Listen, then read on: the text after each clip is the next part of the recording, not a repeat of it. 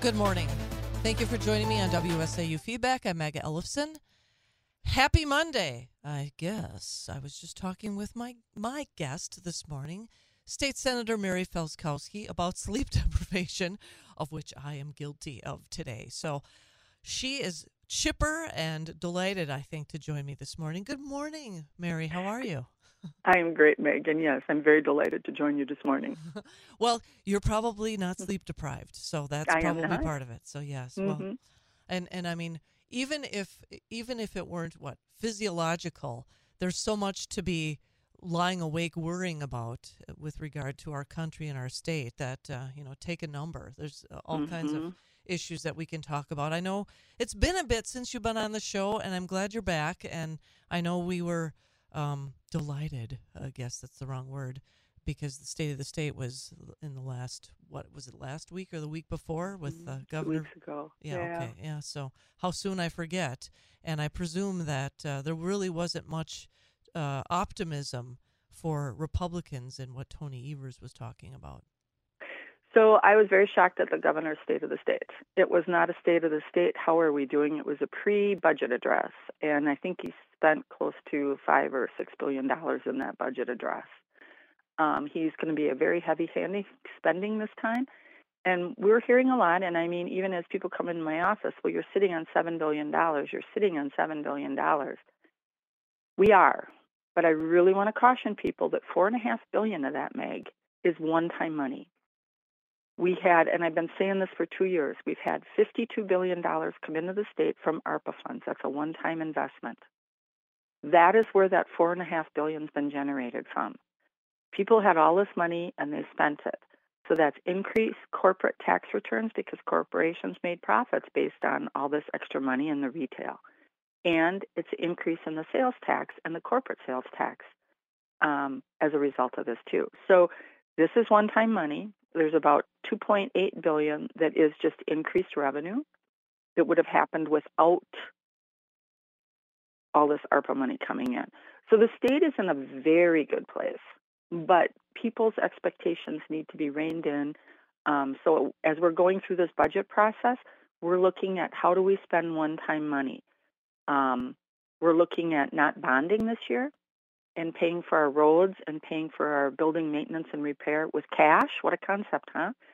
Um, instead of, you know, build bonding and borrowing an extra money. Right now, the state's bonding is about 16.9%. It takes of our budget.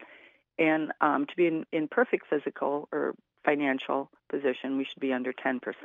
So we're on the right trajectory. Every year it's going down. You know, we did all the big heavy bonding with the mega projects and transportation but we should still should get that bonding down. So that's kind of how we're setting up for this budget. I also want to preface we also know that we have a 40% vacancy in corrections. We have um, we have one county where there's no DA whatever, and there's we can't get public defenders, so we're bogging down our judiciary process. And our police officers do a really good job, but if we can't prosecute people and move them through, what good does that do? So we know we're going to have to spend money there when on wages and, and paying people compared to the private sector. So there's going to be demands on this budget. And all of the Republicans in my caucus, as well as in the Assembly, are committed to a tax cut. Because if we're bringing in $3 billion services surpluses, then we're charging people too much. Well, I I'm not surprised. I'm delighted to hear that you are all committed to a tax cut. Are you optimistic that uh, you're going to get Governor Veto to go along with it? He will do a tax cut. It's going to be some delicate negotiations. Um, he does not want the flat tax. He still is a progressive tax guy. So we're going to try to um, move in that direction. You know, the surrounding states around us, Illinois, for God's sake, has a lower tax rate and on personal income tax as well as a flat tax. So if Illinois can get there, I would think Wisconsin get there. But I think it's going to be it's going to take us longer to get there than what we would be happy with. But as long as we're moving in the right direction, I'll accept that. So I saw this press release uh, that you and Rob Swearingen uh, put out uh, last week about uh, the, le- the the Lac du Flambeau dispute. Can you talk a little bit about that and what's going on up there? Sure. So this goes back a lot of years, but there's there's homes and businesses that were built on lands that are accessed through roads that cross tribal land. Now, they had easements, but those easements ran out 10 years ago. And when the title companies did the title searches on this, they told these people that they had an easement. Well, they did, but they didn't tell them that the easement expired.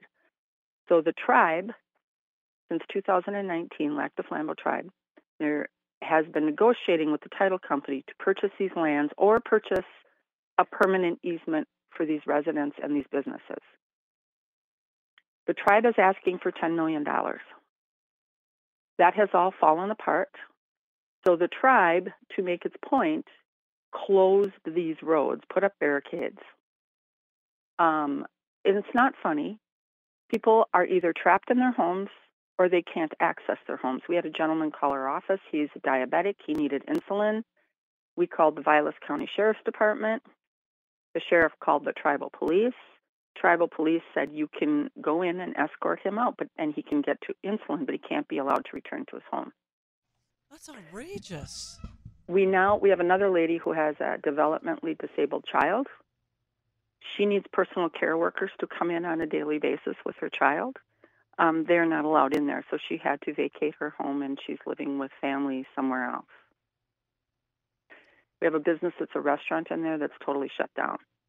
Now, I will give Governor Evers credit on this one. He has um, he was up there on Saturday trying to help these negotiations. The Bureau, Tom Tiffany, Congressman Tiffany, has been working with the Bureau of Indian Affairs um, to try to find resolution at this at the federal level because it's kind of a it it's a very complicated situation. Uh, like who has, but we as state legislators, Rob and I really can't do much. It's all it's it's federal with the tribes.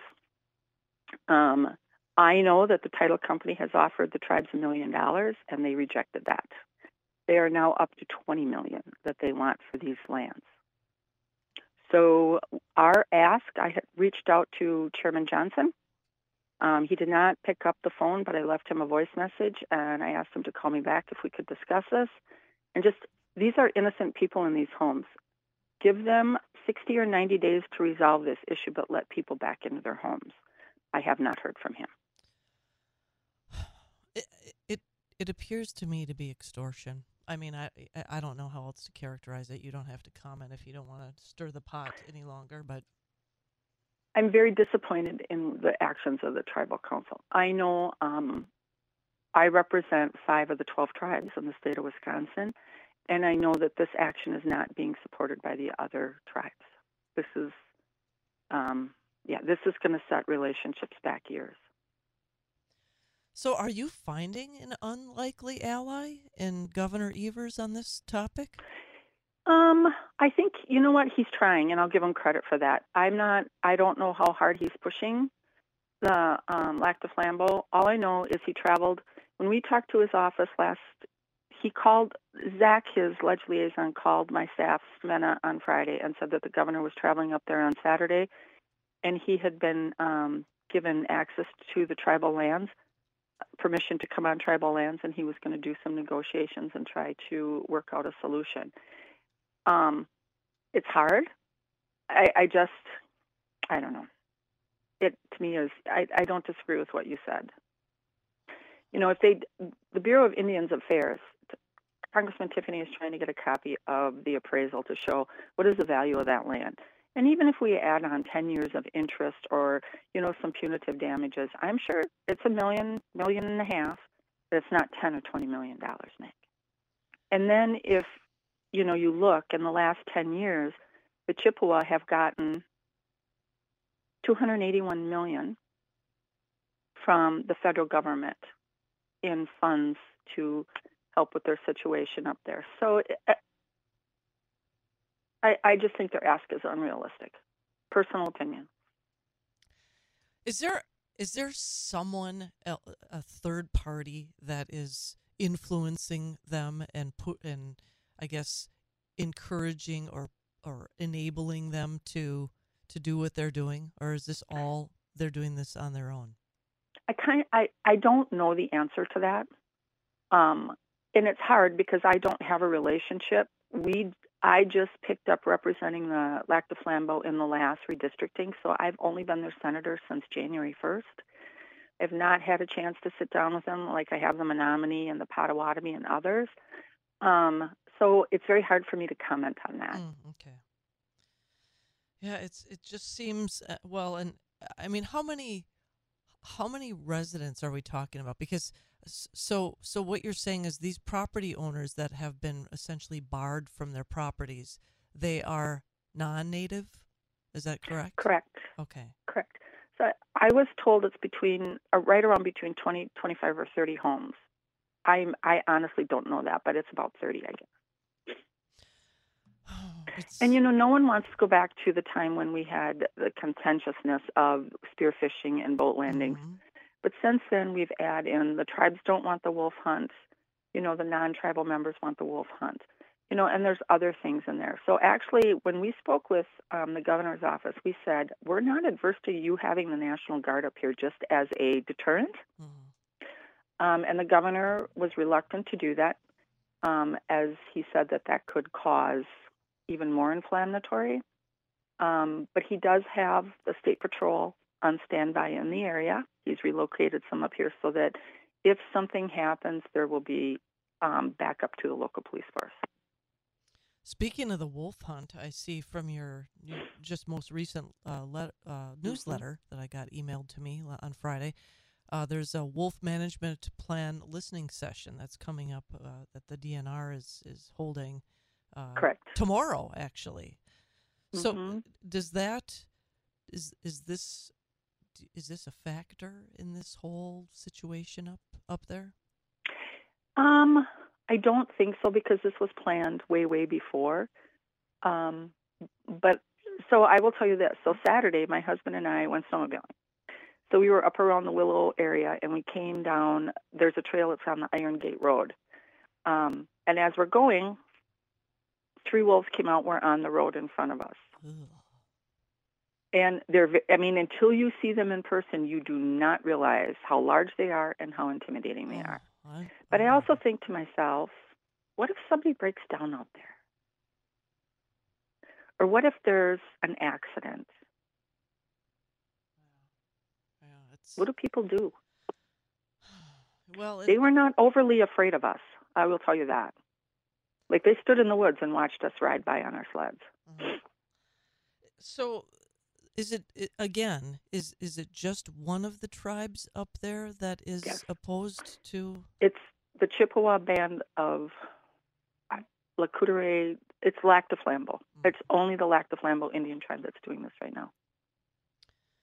And and there isn't anyone that can be a, a moderator between. So that's a Bureau of Indian Affairs, and I do not know how part. That's a federal. I do not know how yeah. participation, how much participation they're having. Um, I know Congressman Tiffany is Mhm. working on that. Tom and I have talked, but I do know Governor Evers went up there on Saturday. I don't know if there was any resolution. Oh well, any uh, okay. So we talked about the budget. We we we've established really that the taxpayers in Wisconsin should should ideally, if we had a Republican governor, we would all see uh, some of that money returned to us. Is there any? Mhm. Do, do you foresee any in this session? Do you see any kind of I don't know silver lining, anything, a glimmer of hope that uh, we can glean to? Well, you know, there's. Um, I do think there's going to be compromise. You know, in the first session, Governor Evers was um, a little, believe it or not, a little bit more to move and work with us, even though he didn't have conversations. You know, but the citizens of the state of Wisconsin reelected him. Citizens overall in the state of Wisconsin said we want split government. What a drag. So that's what we're working under, and we're going to move as much as we can on tax relief and and helping to continue, you know, conservative values, putting money back into people's less government, you know, all of those things that you and I very much greatly believe in. But we're going to be hamstringed to a certain extent with a Democratic governor, but that's what the citizens in the state said they wanted. Well, and uh, let's hope that we have a better result in this upcoming state Supreme Court election because there's a lot You at stake. we as elected officials always say this is the most important race of your life, but this Supreme Court race is if you want your property rights. You know, everybody t- talks about abortion being the number one issue here, and I think that uh, people were turned out based on abortion. And then you have redistricting, and then you have prevailing wage, right to work. But over the last 10 years, um, Congressman Tiffany and I, um, Adam Jarchow when he represented us, myself, Rob, we fought for property rights for people in northern Wisconsin. We fought against eminent domain, people just coming in and taking your property for bike paths and some other things. That'll be gone, Meg. All of that will be gone. Yeah, there's so much at stake, and, and I mean, we could go through a, a list that And- a mile long. So, and the other thing is, I don't know how much time we have left, but you know, I'm watching what's happening to northern Wisconsin, the stewardship purchases, the conservation easements, and I am objecting to them. Now, there's a huge one in Langlade County and Oneida County that I objected to.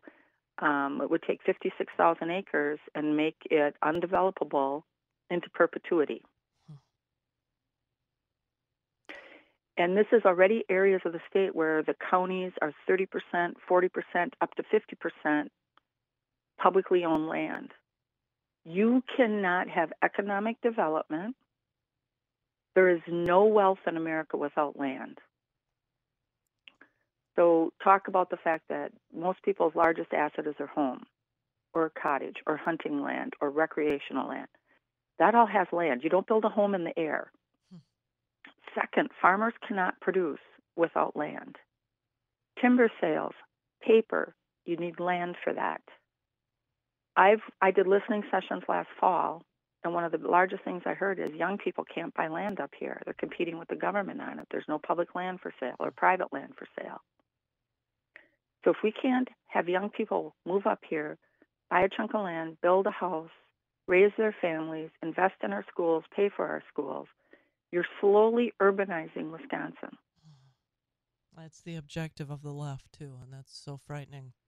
And I have said I'm not against the state owning land, but you explain to me we have inner we have people that are live right around the poverty level or a little bit above in a lot of our major cities in, in the state. Those cities are in southeastern Wisconsin. If our goal is to provide them land to recreate on, why are we doing it in northern Wisconsin? I think there's nothing healthier for young people or families to get out in the woods and go for walks and you know take your dog and have a great time. But if I my income is at or below poverty level or right around that, family of four, even if you're you know close to a hundred thousand, it's expensive today. How many of them are ever going to step on an acre of land in northern Wisconsin? They're not. So what is the purpose of this? And all of this land is right now in open MFL. It's totally accessible. But the left wants this conversa- conservation easement on there so that it can never, ever be developed. Perpetuity is a long time. Mm-hmm. Yeah, it's really I don't know what tra- fundamentally transforming America. Who said that? Yeah. So I actually objected to other ones through my role on joint finance, as did, and I'm not the only one that's objected to this um, to this purchase. But then Governor Evers backfilled them this summer with ARPA dollars, which I'm not sure is a legal use of the money. We're looking into that. But yeah, Well, we didn't even dive into it because you're still. I mean, you're an integral part of JFC, right? Mm-hmm. Okay. All right. Well, that'll be your next uh, visit back. So uh, now that uh, it's 2023, Mary Felzkowski is back. you know, and you know, we got a lot of work for us. This, we're doing a lot of things. Um, I will just tell you, there's good things to come. We'll see what we can do. PBM reform, hospital transparency, international physicians, licensing compacts. Um, I've spoke with Speaker Vos about getting dental therapy across the line this session. So yeah, there's a, there's some things that can get done. Um, it won't be tax returns, but it's looked at savings and lowering the cost for consumers in the state of Wisconsin. State Senator Mary Felzkowski working hard, not only for those in her district, but also for us, uh, every Wisconsin citizen. Thanks for joining me this morning. I appreciate it. Thanks for the tip on uh, sleeping better, too. I appreciate Oh, you it. got it. yep. Everybody enjoy their week and be safe. Yeah, you too. We'll talk again soon. Have a great day, Mary. Yep. Bye, Meg. Thanks. Got to go to a break. We'll be right back. rolling right into the 8:30 news followed by the second half of feedback and my special guest will be joining me with an announcement. And then if I have time after that, I'll take some calls on WSAU feedback.